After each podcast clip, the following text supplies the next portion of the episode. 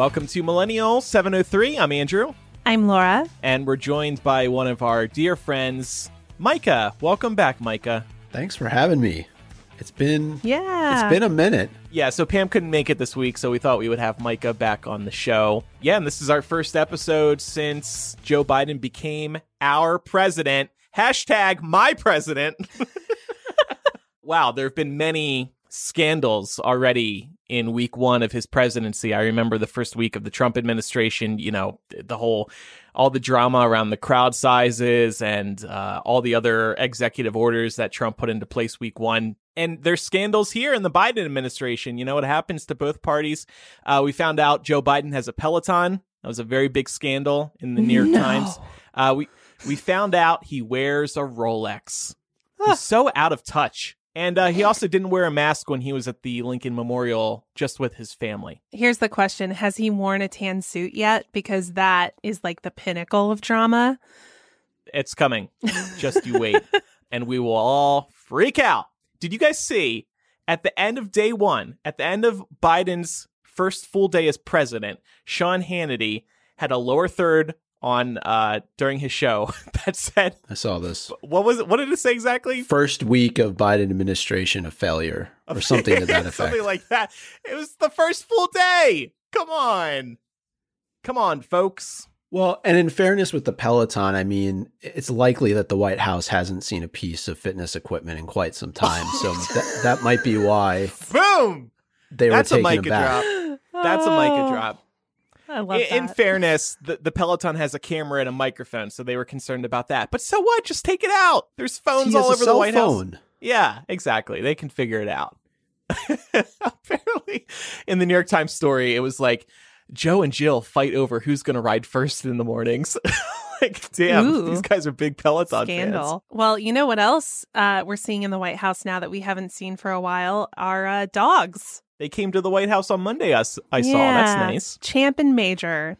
Love it. Like, real people live there again. Laura, Pam, and I did watch the inauguration live, and we streamed that on Patreon. It was fun to watch together. I freaked out over Lady Gaga's performance. Laura freaked out over Garth Brooks' performance. So it was a rousing time. I definitely did. Thanks for the invite, by the way. I have a little PSA. So I took Brooklyn to the vet for just his usual checkup, the first checkup in Vegas. So I had a new vet. And I told them what food I'd been feeding Brooklyn. They just wanted to know out of curiosity. And I told them that I was feeding him grain-free food. And the reason I've been giving Brooklyn grain-free food is because my mom was high on this grain-free food craze for dogs.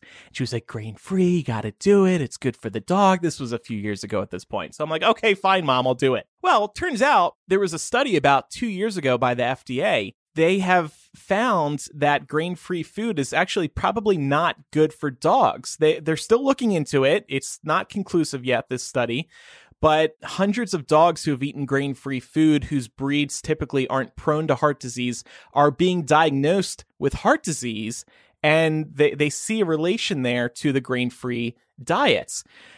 Brooklyn has had a small heart murmur for the past year or so.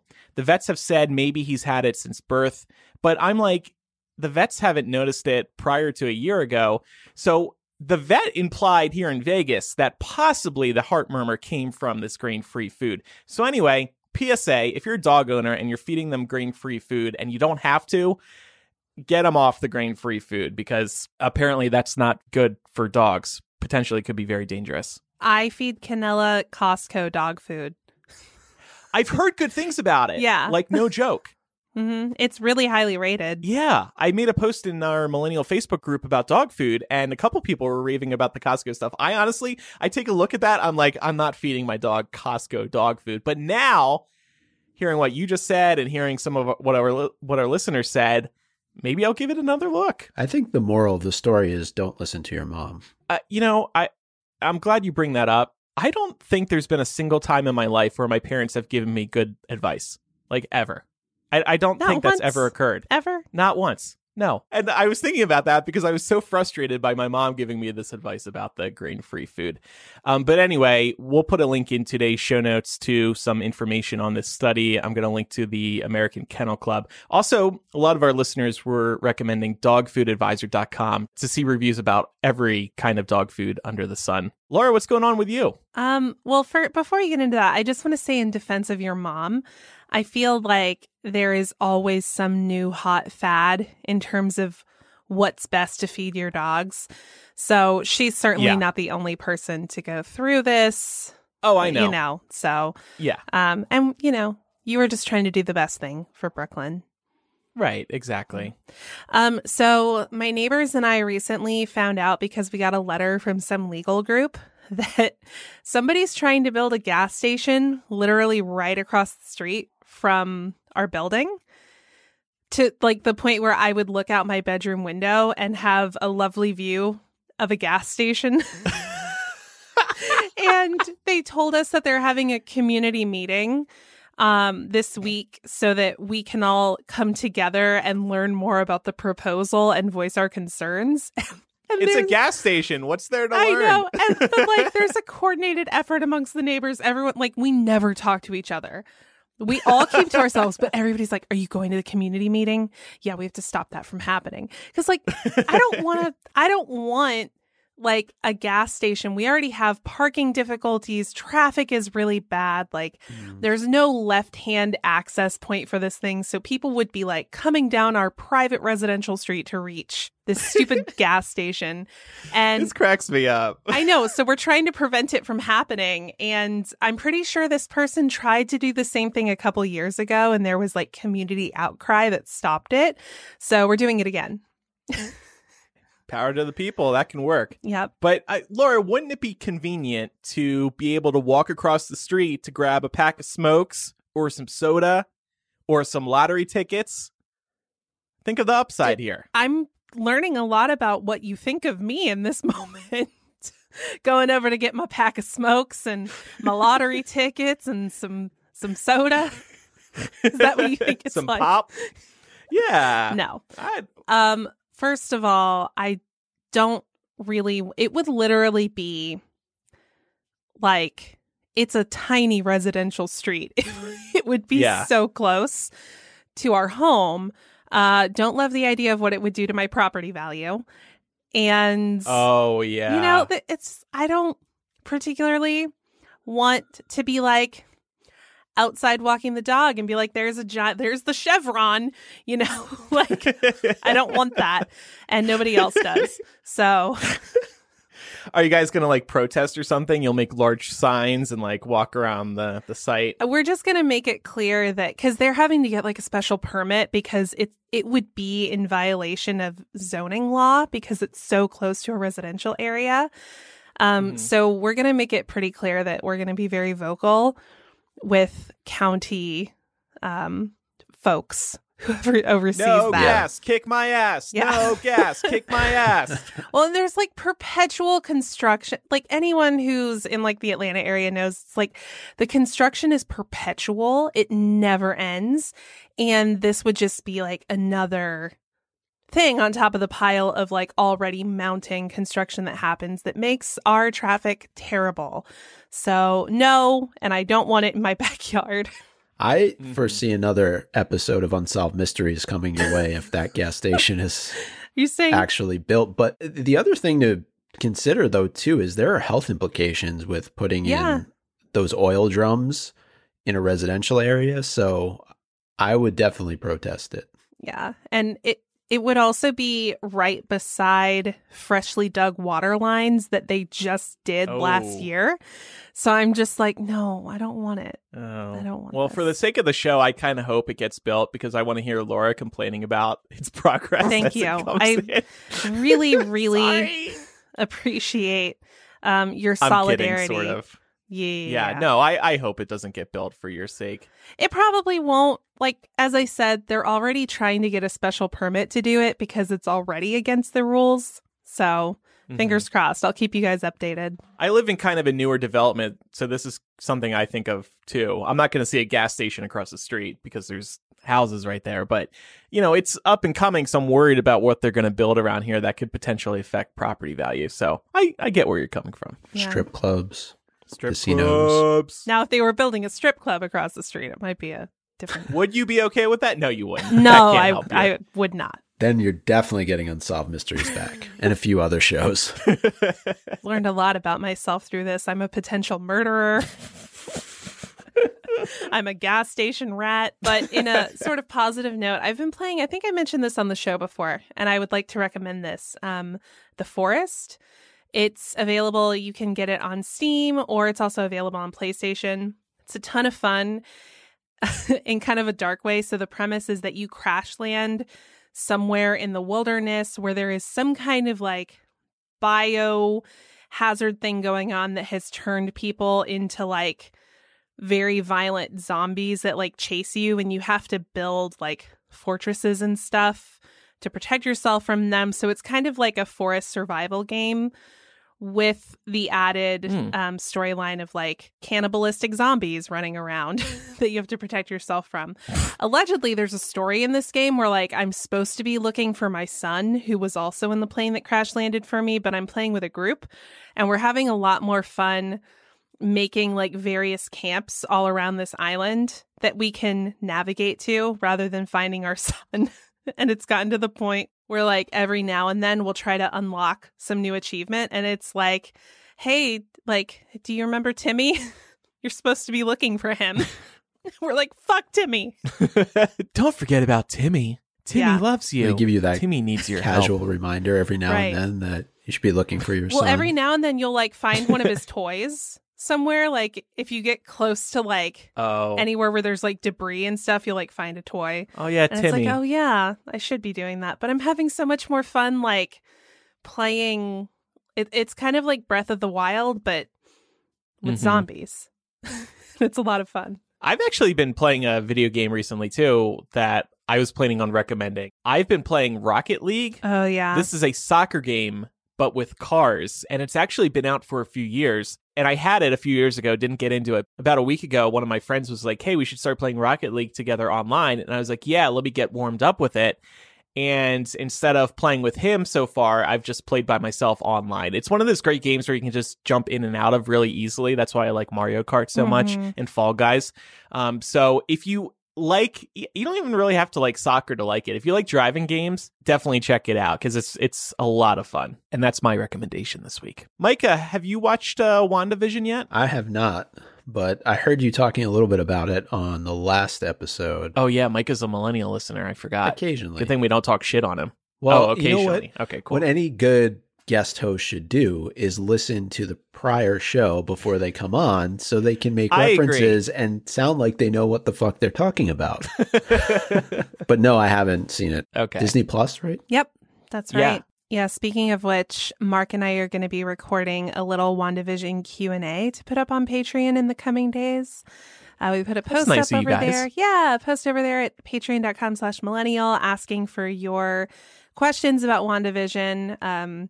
We're only 3 episodes in at this point, so a lot of what we come up with might be conjecture, but Mark is like our resident MCU expert, so he'll be able to provide some really good insight for some of the things that are going on, because it's kind of a confusing premise if you're not like super up on like the comic book inspirations for it. So really looking forward to putting that together and having it up this week. Awesome. You know, speaking of the last episode, Andrew, I'm just curious, did you resolve this whole Bumble issue?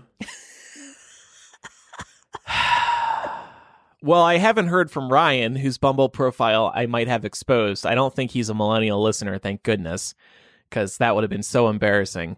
What do you mean resolved? Other than that, there's been no movement. I'm very disappointed. There seemed to be a lot of confusion. I remain very disappointed in Jen. I feel like she misled me, and it's not okay. And it's going to take some time before I can forgive her. Can you really blame her for you misunderstanding the information she provided you with? I was busy hosting the Bay Hangout, and I was excited to see this photo of me on Bumble, so I shared it with y'all and I just ran with it.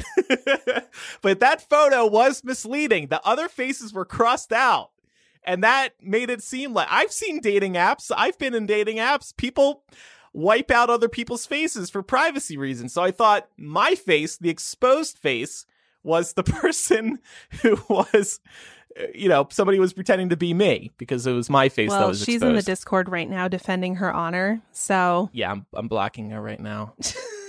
No, it's... Yeah, we're going to move on from it. I'm embarrassed by the whole situation. All joking aside, yes, I misread what Jen said, so it's okay. But then I did tell Jen, I said to Jen, I'm going to delete the tweet, and you said no.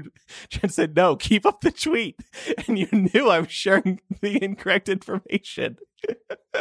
So we're both at fault here, frankly. So we are going to jump into some updates out of Washington. So just a short while before recording this episode, actually, House impeachment managers brought the article of impeachment against Donald Trump to the Senate, which triggers the second impeachment trial against Trump. That is a first to second.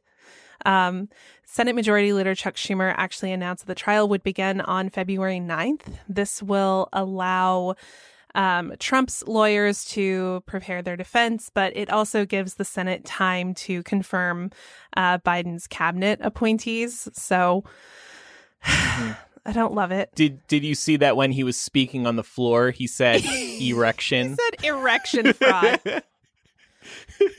I mean, I know there's a lot of that going on too, but like, come on, man. Freudian slip.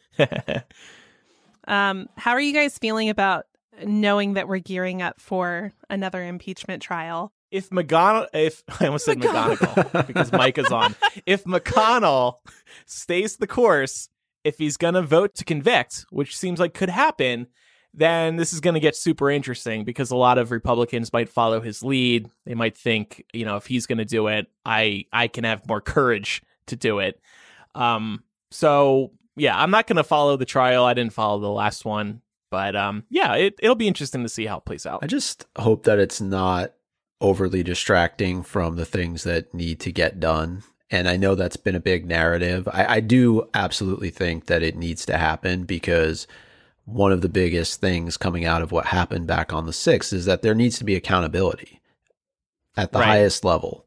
And then we'll go from there. But if you don't have accountability after what happened, you'll never have accountability. And for me, that's the biggest piece of all of this. And you can take it even further beyond January 6th, going all the way back to events that have happened over the last, you know, really 8 to 10 months. And that's the biggest piece for me right now. You have to make an example out of him. We can't say that was okay. We can't say what his followers did was okay. And this is a way to do that. Absolutely. I also just hope that this doesn't distract from the fact that there are members of Congress who need to be held accountable too. I feel like an impeachment trial can kind of be this like big shiny thing that everyone's tuned into because, of course, you know, we're all aware of the high profile nature of such a trial, but there are legit members of Congress, and we're learning more every day. But the Justice Department is investigating to find out more information about which members of Congress may have had a direct link to the events of January 6th.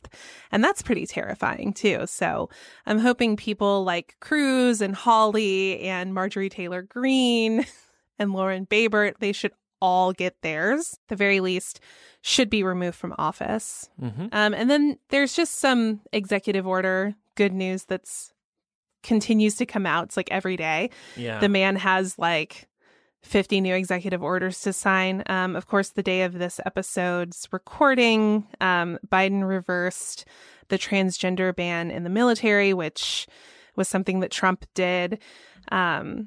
He also, in previous days, made some action to fortify DACA after Trump undid protections for undocumented people brought into the country as children. He's also requiring non-citizens to be counted in the census to make sure that states all have accurate amounts of representation based on their populations, canceled the Keystone XL pipeline, and reinstated some travel restrictions that Trump lifted in the days prior to leaving office. For what reason, I'm still unclear. But there's so he could go golf there, right? He wants to go to Scotland, I guess. But yeah, there's actually CNN actually has, and I don't like love to make CNN one of my primary sources, but they actually have a really nice breakdown of all the executive orders to show you like whether they're executive orders to overturn something that Trump did or not, and sort of like a brief description of what each one does. So definitely recommend checking that out. That transgender one was such BS. I think at the time he said it came down to expensive healthcare costs, and that's just such bullshit, especially when you think about the fact that the U.S. government spends $1 trillion a year on the military. If there are some expenses involved, I'm sure they could be covered just fine. These people want to serve our country, and you're telling them no? It was outrageous. Yeah. I mean, it's just they were using healthcare as a tactic to discriminate against people. That's all it was. I mean, this probably doesn't feel super present, but like we remember back in the day when Don't Ask, Don't Tell was a thing, right? Like there was a time where you could be gay and serve in the military. You just couldn't tell anybody. So unfortunately, the precedents for this kind of discrimination is pretty recent in our history. Hopefully we can get better. I thought we could talk briefly about McConnell and the fucking filibuster and how I'm so fucking sick of Mitch McConnell. Go ahead, Micah. You have thoughts. Look, you know what you're going to get from the man. So the message to Democrats is you have the power, use it. Don't sit back and let them do the same thing that happened to Obama, the same thing that happened to Clinton. Just take advantage of your position of power. That's my thing, right? Like Ossoff and Warnock were elected for a reason. You have control of the Senate now. You have control of the House. You have the presidency. Because inevitably what's going to happen is these Democrats are going to get voted out in 2022 if they don't make good on the promises that were made in, you know, the 2020 election. And that's my fear. My fear, I mean, I know Warnock has to, you know, fulfill, you know, the remainder of this term and then is up for reelection again in 2022, but he's not the only one. And I think the Republicans are very good spin masters in terms of the narrative, and they will play the narrative. Well, look, you elected the Democrats and they didn't do anything for you. They were in power. They didn't get anything done. They didn't get you your checks. They didn't get you your vaccines. You know, they'll make up whatever the fuck they want to make up and spin it, and it'll sound nice. And we're going to be back into the same situation we were in when Trump was elected in 2016. So that's my fear. Yeah. And for anyone who's not familiar with the filibuster, that's basically a means within the U.S. Senate to prevent a measure from coming to a vote by means of obstruction. So this is where you see senators taking the floor for literal hours to just talk and prevent a measure from coming to a vote. A really famous example of this that we can link to in the show notes is Ted Cruz reading Green Eggs and Ham on the Senate floor. That's what I was just going to say. To prevent a vote on government funding that would also fund Obamacare. It's just ridiculous. And the filibuster requires a 60-vote majority in order to end it and be able to move on with our lives and vote on these things. Democrats have the power to enact what is known as the nuclear option and basically just make it a simple majority vote to end a filibuster. And now that Mitch McConnell is out of power, he's begging Chuck Schumer, who is the new Senate Majority Leader, to guarantee him in writing that they won't kill the filibuster. And I agree with Micah. I'm like, fuck that. Fuck these people. No. They had no issue bending the rules to suit themselves when it was their time. And now it's our time and we want to get some shit done. So sit down. Yeah. This whole concept of unity that they're throwing out there, it's just, it's nonsense. They don't want unity. They don't. That's their tagline. No. That's their slogan for right now. And that's, again, that's what they'll sell themselves on in 2 years. If, in fact, we're not able to get stuff done. But, yeah, filibuster is basically political porn. I mean, C-SPAN loves that stuff. It is. And it's just a waste of time. But one thing I did hear about Bernie Sanders over the weekend talked about reconciliation. Fill me in, please. I want to make sure I get this right, but basically it allows the Senate to only need to have a majority vote as opposed to what you're saying with the filibuster where you need 2/3. Right. Or 60 votes, sorry. Yeah, so they could do that. And I think they should, especially on things like the relief package, which at this point is an emergency package. People need this money. Right. It's not even like relief. It's just a necessity at this point. Yeah. Yeah. And what gets frustrating to me about this is I have seen a lot of hemming and hawing being like, oh, but we just have to be careful about, you know, what this would mean for the future. And like, if we do this to them, they could do it to us. And my take on it is they're going to do it anyway. They've already shown it. They're not going to play fair. They're never going to. And if they really wanted unity, they would all be in favor of bare minimum $1,400 checks going out ASAP. And that includes Joe Manchin. I know he's a Democrat, but he's like, he not really, right? So yeah, if these people wanted unity, there would be a very simple way for them to achieve it. And they don't. They just want power. And I also, like, in addition to this, it's a slightly different topic, but I do have a rage of the week. Just want to say and just want to elevate that Africa may not receive the COVID vaccine until at least next year, 2022. Wow. I've even seen some estimates saying it could be as late as 2024 for widespread access. And there's just a history on this planet of depriving the African continent of the kinds of medicines and pharmaceuticals that are very easily accessible in the Western world. And it's all to do with corruption and the kinds of contracts that these countries are entering into, and ultimately money. And that's not what this should be. Mm-hmm. This should be free for everyone. Yeah. This isn't like an optional measure that you should pay a premium for. And it doesn't matter where in the world you live, this should be equally accessible. So I'm angry and saddened by hearing about this. And it just makes me upset because as we're talking about the vaccine rollout in the Western world, we hear a lot about all of the kinks that have come up in the process. And certainly we have a lot of work to do to make that more streamlined, but I feel like in those conversations, topics like this get forgotten and people just sort of think of the other side of the world as being out of sight and out of mind. But the reality is, even if you can't bring yourself to care about other people, you have to acknowledge the basic fact that we're not safe until we're all safe. Mm-hmm.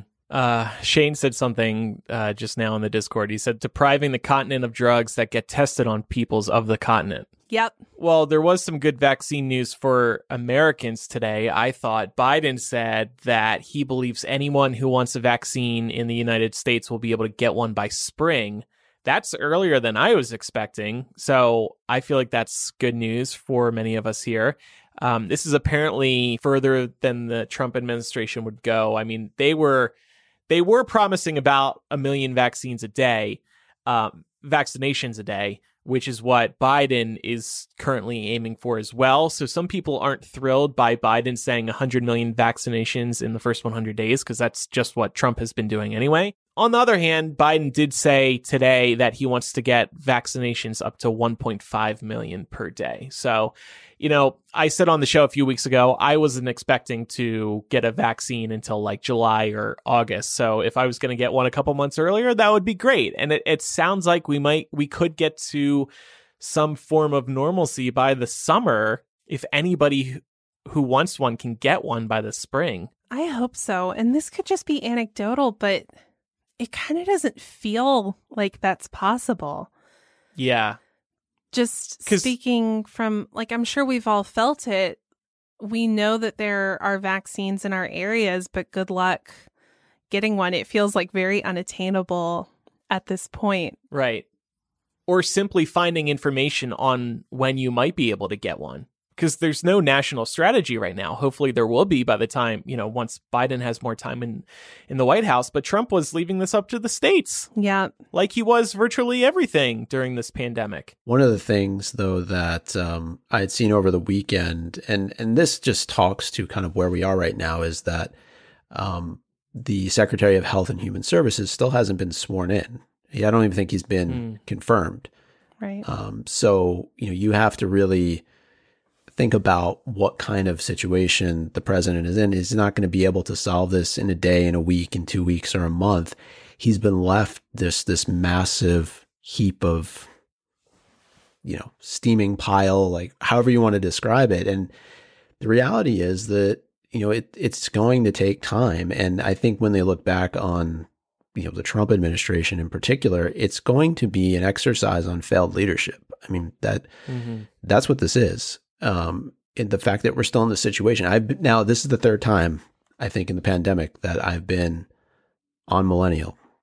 And the situation, honestly, is not any better outside of knowing that there's a vaccine that's been produced than the first time I was on. And that was probably around March or April. And, you know, we live in a country that the expectation level is much, much higher. And the fact that we're still here having this conversation, I think, is honestly, it's a joke. Agreed. Yeah. And a tragedy when you consider the fact that the last time you were on, Micah, how many Americans were dead? It was probably less than 200,000. Yeah, now it's more than double that. So yeah, it is a tragedy. But the point just being is that we're no further along. Yeah. I mean, yes, there is a vaccine, but as you just stated, it's been left in the hands of, you know, the states to try and figure it out. You need a federal plan, and let's get this thing going. 24 hours a day, 7 days a week, yeah, mass distribution, use the National Guard, use the military, like take this seriously and let's get the population vaccinated. Because even if you're saying, oh, we're going to vaccinate 100 million people in 100 days. Well, what does that exactly mean? Does that just mean they're going to all get their first shot, or they're going to get both of their shots? And that's only a third of our population. Yeah, I don't know. That's right. Still leaves two-thirds not vaccinated. Biden's trying. No, I know he is. You know, I'll hold out hope for now. He could screw this up too. We don't know. Well, but let's hope not. I mean, I think he also signed an executive order to tell these private companies that they have to prioritize production of the coronavirus vaccines over anything else. So that it's like the federal defense, something or other, usually used in war. Right. Yeah, instead of a gas station next to Laura, make a vax station next to Laura. Yeah. Stuff like that. Don't waste your time with the gas stations. I would be okay with that. I do want to say it is nice to have an adult as president. It is nice to have somebody who follows the science as president. It is nice to have somebody with empathy as president. Yeah. Mm-hmm. It feels so good. And the same goes for the vice president as well. It feels like, you know, finally there was just like this big crazy party while mom and dad were on vacation, and now finally mom and dad are back and they're taking control of things again. Yes. It's also nice to see Dr. Fauci is free. Oh, he's on cloud nine. Happy. He's having a ball. I've never seen him smile so much. I know. Oh, and he's very open about how the Trump administration was muscling him. Dr. Birx is also throwing the Trump administration under the bus as well, which is pretty entertaining to see. It is, but at the same time, she's getting called out for the fact that she's admitting that she knew that Trump wasn't using the information she provided the administration, but that she didn't like actively try to inform the public of that information.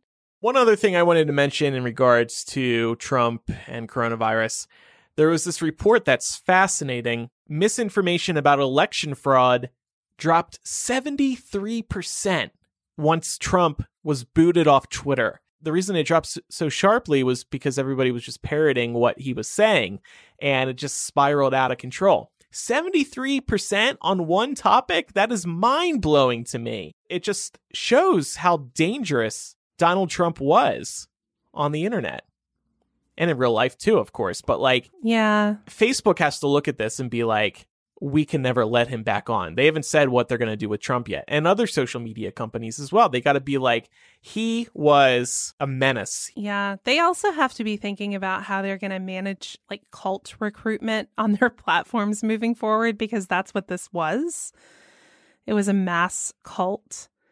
And who's to stop, you know, say, God forbid, Josh Hawley decides he's going to run in 2024, for example.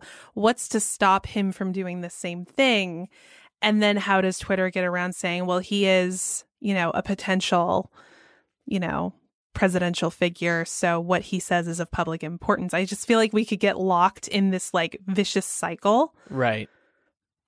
Until they're a little more consistent and they have, quite frankly, more teeth to dig into something like this. It feels like they just didn't know how to handle the Trump situation. And it kind of feels like they still don't. No. And they waited till it was easiest to ban him permanently, you know? Yeah. Agreed. It's a big issue and it's going to be going on forever. So we'll just have to wait and see what happens next there. Yep. All right. Well, we're going to lighten up the mood a little bit. We're going to talk about pop culture, what we've seen in pop culture over the past week. But I want to tell you about something else that we love here on the show, Love Book. Love Book is a personalized gift that helps people express feelings that might be difficult to say out loud. It's also one of the most unique gifts imaginable, and I could not recommend it more for Valentine's Day. Most customers use a Love Book to revisit their fondest memories or to list the reasons why they love someone. Love Books are completely customizable, and people can use them however they like. You get to create the characters, the narration, and what they're saying to each other, and it all is so easy to do. Not only will your loved one be super impressed that you made a whole darn book for them, if you're in a relationship with the person receiving the book, it will also probably get you laid. And that's an Andrew Sims guarantee. There are so many clever, heartfelt, and surprising pages for you to choose from and make your own. You will have a blast making this book. And Love Book is a gift for anyone you care about, your parents, child, partner, best friend, a teacher, a fellow podcaster. The possibilities are endless. And whether you want to use them for Valentine's Day or not, the recipient of your Love Book will love it no matter when they receive it. Visit lovebookonline.com/mill to receive a special 20% discount only for our listeners. Again, that's lovebookonline.com/mill. Valentine's Day is coming up, so highly recommend getting on that. Wanted to mention, as we turn to pop culture, that a slew of movies have been shuffled around again over the past week. Bond was supposed to come out in April, up until a couple days ago. Now it is going to be out in November. Other movies moved around as well. But my main question here is, who's going to go to Bond in November? I know I said earlier in the show that there's going to be, maybe we will return to normalcy by summer, but people aren't going to be comfortable with those types of situations, like an enclosed movie theater, by November, in my opinion. Yeah, it's really hard to envision.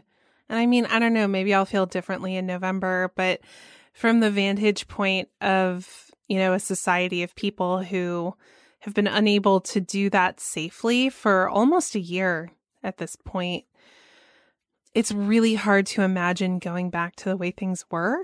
Mm-hmm. I hope we can. Why even bother moving these release dates? Like, Bond has moved so many three or four times at this point. There were rumors that Apple wanted to buy the movie to distribute it through Apple TV Plus. Like, just say we're not giving this movie a release date right now. We'll get back to you when this pandemic is far in the past. It's silly to me. I mean, so many movies are doing sort of like co-release dates between like a theatrical release and an HBO Max release, or I know Apple TV has one coming out too.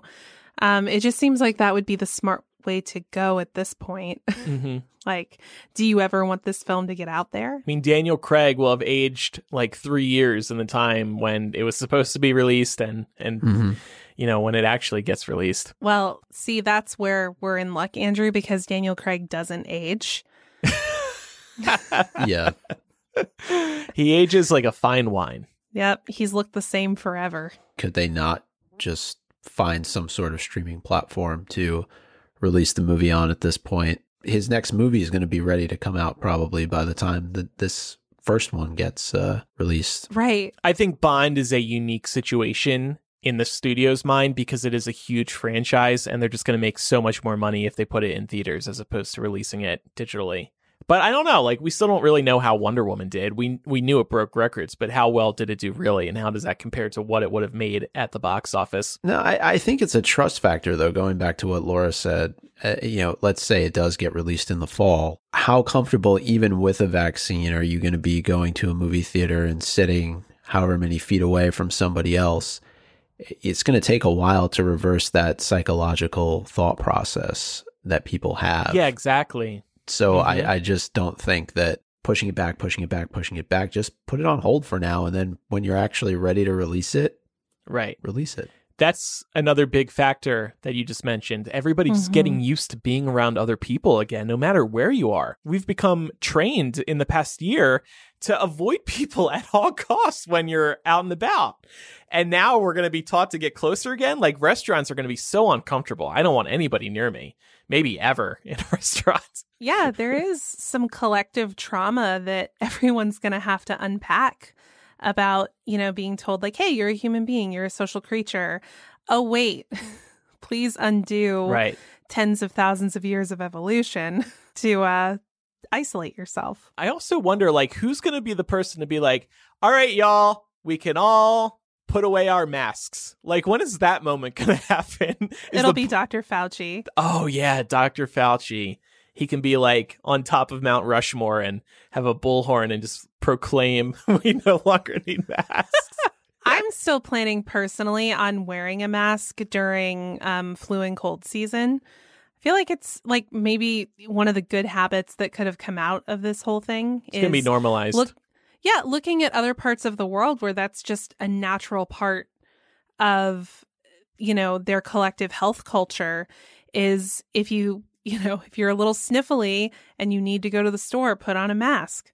Don't expose people to your germs. I mean, it makes me think back to the days of commuting where, people would sound just absolutely disgusting a couple of rows over, sneezing, coughing, not covering their mouth, and you think about it, but that's how you get sick. Especially in New York. Yeah. Everybody there is disgusting. Have you heard, Micah? They dump their trash on the sidewalks. I'm just so repulsed by that. They do not do that. Laura doesn't like when I say that. He's referring to garbage collection. Because you guys don't have dumpsters, so you just throw it on the sidewalk for the trash people to. That's like the biggest reason why I would never move to New York. I just think that's so. I get why they do it, but that's not a city for me that does that. Mike is going to kill you. He's got Mike that has thought look. Of leaving. He's kicked it around.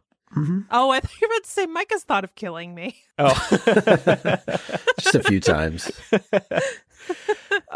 So another pop culture item I wanted to discuss was we found out that HBO is now working on a Game of Thrones prequel series. It's an adaptation of a book that a lot of people are familiar with, Dunk and Egg. And now I'm going to turn it over to you guys because I have no idea what this is about. Do you guys want this? Dunk and Egg? Yeah, I mean, I think it's one of the more celebrated stories that is a part of sort of that larger world that George R. R. Martin has created. It follows, spoiler alert, these characters whose names are Sir Duncan the Tall and Aegon Targaryen. And, for fans of Game of Thrones, they'll know all about Aegon's history and the fact that he becomes the father of Aerys Targaryen. And so it's a really cool, like, kind of fun side story. It obviously takes place before the events of A Song of Ice and Fire, which folks are familiar with from the HBO series Game of Thrones. But if you're like in the fan community, Dunk and Egg is something that you definitely want to see kind of come to life on the screen, especially who's going to be cast in those roles. So I have a question for you. That story is finished, right? Yes, as far as I know. Okay. It's not like The Winds of Winter and A Dream of Spring. Right. Which are still in production despite the show having played itself out on television. But well, the reason I ask is because I really think I don't make it a secret that I think most of the fandom feels this way, but like the quality of Game of Thrones as a show decreased pretty drastically starting around season 5. And it's because they ran out of source material to refer to. And so my concern with hearing about this news is like, okay, first of all, is the source material complete? Right. So they know what they're working towards. Right. It is interesting to see HBO try to expand Game of Thrones because we're seeing that everywhere right now. Amazon is adapting Lord of the Rings. Marvel has a bunch of shows in development. Star Wars has a bunch of shows in development as well. Mm-hmm. I was wondering what other shows we would like to see to receive some spinoffs. And I'm sure HBO, by the way, is working on other Game of Thrones spinoffs as well. Because they are.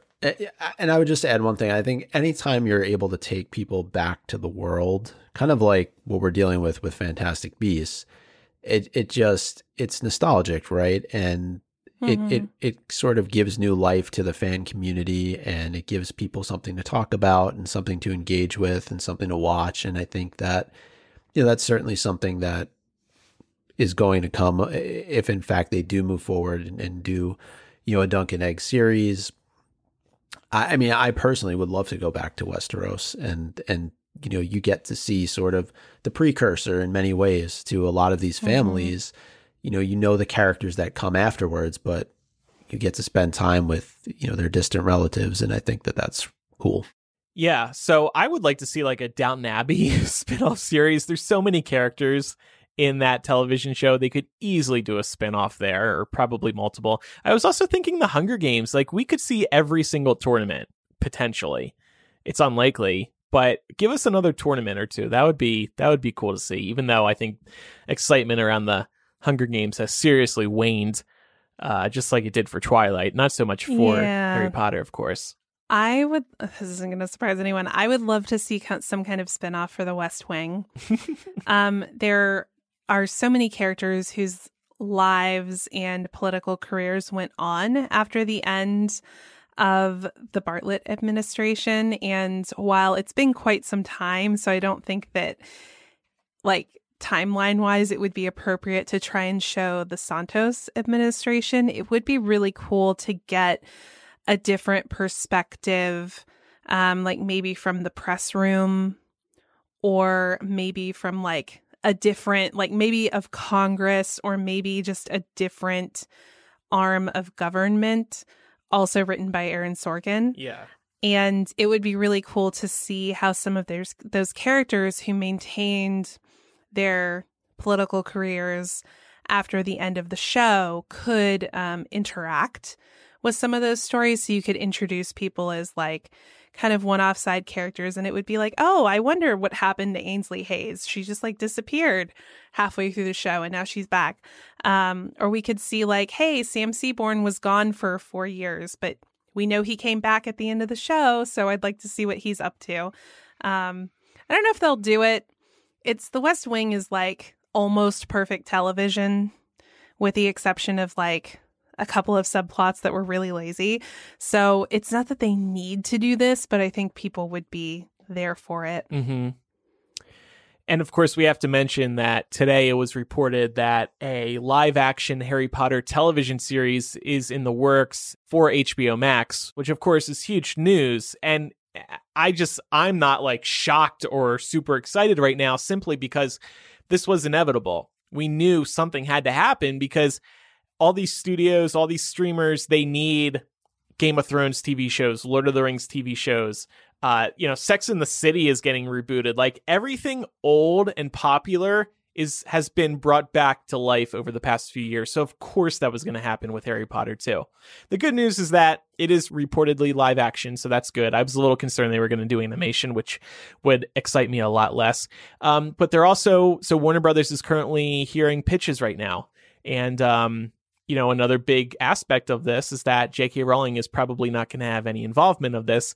In this, she's going to collect a check, of course. This is going to benefit her. So if you don't want to support her, you know, you're going to have to wrestle with this. But it is nice to see that somebody else is probably going to write this, because, Laura, you bring this up on MuggleCast. You want to see other people write within the world, right? Yes. I think that probably one of the only ways to save the Wizarding World from its creator is to let other creators into the space. And you just have to, if you wanted to expand. Exactly. Also, I'm just like, as somebody who, you know, in another life, I would have been so excited about this news. But I just find myself wondering, like, okay, so are we making a series and just putting J.K. Rowling in the background so that we don't have to grapple with the discomfort of recognizing the serious damage that she's done? Or are we, as, you know, is Warner Brothers, is the studio going to take a very strong stance against the damage that she's done? And are they going to follow it up with actions to show that it's not just words, right? Like, I have a really hard time feeling positive about this without any kind of commitment to recognizing that the series that we love comes from somebody who has put some deeply flawed and fucked up rhetoric out into the world. But how are we going to take that back and make sure that our fandom is as inclusive as it can be and that there are consequences for shitting on an entire group of people? Yeah. I don't know the answer to that. I don't know what they could do. I'm just wondering what. Unfortunately, I don't think there's anything. They could renounce J.K. Rowling. They could speak out against her and say, hey, J.K. Rowling, what she said was wrong. But they're not going to, because they need her. Not to write any future series, but they need her blessing. They need her partnership, because there's so much money on the line. They released a statement when all that drama was happening originally, and they were tiptoeing around the issue. It was actually an awful statement. But they can't do anything else. They're stuck, and it bums me out. And, you know, shame on them for not growing a pair of balls and speaking out anyway and taking that risk. But they're not going to do it. Just though, in terms of HBO Max getting this TV series, I think it's exciting. I think it's going to pump a lot of energy into the fan community. I've seen some people who don't want to hear anything about it, and, you know, probably don't think it's canon and don't care much for it. And that's fine. I mean, everybody's entitled to their opinion. But I do think, though, that it's going to be exciting for these next couple of years as this TV show comes into development, no matter what it's about, you know, whether it's consistent in the timeline with Harry at Hogwarts, or it's something before or something after. And there's so many different directions that this can go in. And I think most importantly, gives us content. It gives us something to talk about on MuggleCast. Exactly. And I mean, I've never done a podcast about a television show before, I don't think. You know, not like a podcast dedicated to a television show. So I actually would be very excited to podcast about a TV show and talk about a new episode every week. What, Laura? Am I wrong? Didn't you do a podcast about Lost? No. That wasn't me. I can't tell if he's lying or not. I feel like it was you. No. There was the Jay and Jack pod. Maybe, like, I know Melissa from Pottercast was a huge Lost fan, and maybe on Lose the Tone we like spoke about Lost, but we never did a Lose the Tone. Yeah, we never did a Lost podcast. I don't think people listening can correct me. But I really don't think so. I hate Lost, and we all know why, because I turned 21. On the day of the series finale of Lost, and nobody came to my birthday party because everybody wanted to watch the Lost series finale, and I for that reason, that. yeah, aww, that really sucked. Well, that was the birthday that you hired me the stripper. Oh yeah, well I couldn't come to your birthday because you were celebrating it across the country, but I did hire you a stripper, right? So. Here in Vegas. I wonder if I could rehire that stripper that you hired me here in Vegas now that I'm out here in Vegas. Where is he now? Sebastian. Wasn't that his name? I'm going to go out to the strip. Sebastian, where are you? Oh, got to find that video. Yeah, I was just going to say. It's somewhere. That we haven't been able to find it. It's such a disappointment. And your neighbor's just going to walk outside and be like, did you call me? Oh, hello, Sebastian. Remember me? I was customer number 4,522. It's like, oh, yes.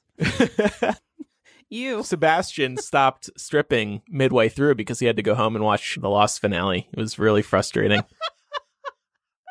Before we wrap the show, we just wanted to take a brief moment to thank all of our patrons and acknowledge that this week's episode, like every episode of Millennial, is sponsored by listeners like you. We have support levels as low as $2 a month over at patreon.com/millennial, where you can sign up and find a plethora of bonus content, both past and present. So if you're looking for something to keep you busy, we've definitely got your back. But it also just means a lot, especially in the year that we've all had, that so many of you have stuck with us the whole time. Mm-hmm. Being able to make this show a priority in our lives is one of the best hobbies, one of the best things that we can have to look forward to, especially during a year as turbulent as this one. So we're just always extremely, extremely grateful for all of you. Yeah, thank you. And we like to give the people what they want, and the people love Muggle Suck. This is a segment where we reminisce over the old days in the Harry Potter fandom. And we thought that since Micah is on this week, Micah can come over to After Dark and host a Muggle Suck AMA with us. Boy. So we have many questions about our days in the Harry Potter fandom that we will answer in today's Muggle Suck over at patreon.com/millennial. It will be in today's After Dark. You know, I'll make my recommendation. I know you two did it at the top of the show. Please. Yeah, please. I mentioned, actually, I think when we were recording MuggleCast this past weekend, a show called Ripper Street on Netflix, and a lot of listeners may have already seen it or know of it, but I found it and I've been binging it probably over the last couple of weeks. There's 5 seasons and they may be making a 6, or I'm not sure, but I'm on season 5 now and it's really good. It stars Jerome Flynn. We were talking about Game of Thrones earlier, who plays Bronn, very well-liked character in that series, and actually has a lot of cameos from Game of Thrones. So people like the actors, and mostly actors that showed up in Game of Thrones, then they'll definitely like Ripper Street. And cool. Speaking of Potter too, Matt Lewis is also in it. Oh, in the nice seasons. Okay. Neville Longbottom makes an appearance. Yeah, I watched the first episode the other day at your recommendation. It's really good. Okay, I'm looking forward to diving in more. Okay, cool. Well, thank you for that recommendation. And we'll talk to Micah more in After Dark. By the way, Griff pointed out in the Discord, that's another patron benefit. People listen live as we record and give us feedback. Griff said, when I was promoting the Muggle Suck, I had said, we'll be reminiscing. And he said, that's one way to put it. We gossip about our time in the Harry Potter series. I love fandom. How you also told me about this, like, an hour before. Yeah, sorry. I Laura and I spoke about it privately. I had forgotten to tell you until an hour before. You don't have to answer all the questions, but we'll see. Yeah, you can plead the fifth. Yeah. Everybody was excited that you would be a part of this week's Muggle Suck, so we'll talk about that in a little bit. No, this was a lot of fun, as always. Cool. Yeah, thank you very much for joining us, Micah, and his deep, sexy voice. I've never called it sexy to Micah's face before. I think you have. Micah's deep and sexy voice is also available every week on MuggleCast. So if you want to listen to him more, you can tune into MuggleCast. Andrew, I think you're blushing a little bit. I'm blushing? Yeah, a little bit. People tell us Micah's voice is sexy. They're obsessed with his voice. That's what I mean. And I hope this isn't an insult, but I'm personally not like turned on by Micah's voice. And I don't mean that with Andrew, animosity. Stop digging. I'm just saying it's not for me. He says that now. Well, that was weird. This is what the people want. So if you have any feedback about today's... Do you find Micah's voice sexy, Laura? Of course. Okay, cool. Thank you, Laura. He's got a great podcasting voice. He does. I'm just saying I'm not sexually attracted to his voice. That's all I'm saying. Never, not even like sometimes when you're editing early in the morning. I set the speaker to my little boombox and I sit on it while Micah talks. Wow. How uncomfortable Micah's going to leave now. Like, fuck you guys. You know, people, whenever a listener says, I love Micah's voice, I picture them doing that. I picture them sitting on the boombox as Micah talks. Is this what was the movie with Howard Stern? Yeah, Private Parts. Yeah, the what's that thing called? The Howard scene. She sat on the Yeah, there's a word for it. Yeah, I'm forgetting what it is. Yeah. Anyway, so if you want to write to us today, please tell us how sexy you find Micah's voice. You can email millennialshow@gmail.com or use the contact form on millennialshow.com, and also follow us on social media. We are Millennial Show on Instagram, Twitter, and Facebook, and thanks for following us there. Thank you, everybody, for listening to today's episode. I'm Andrew. I'm Laura. And I'm Micah. Bye, everybody. Bye.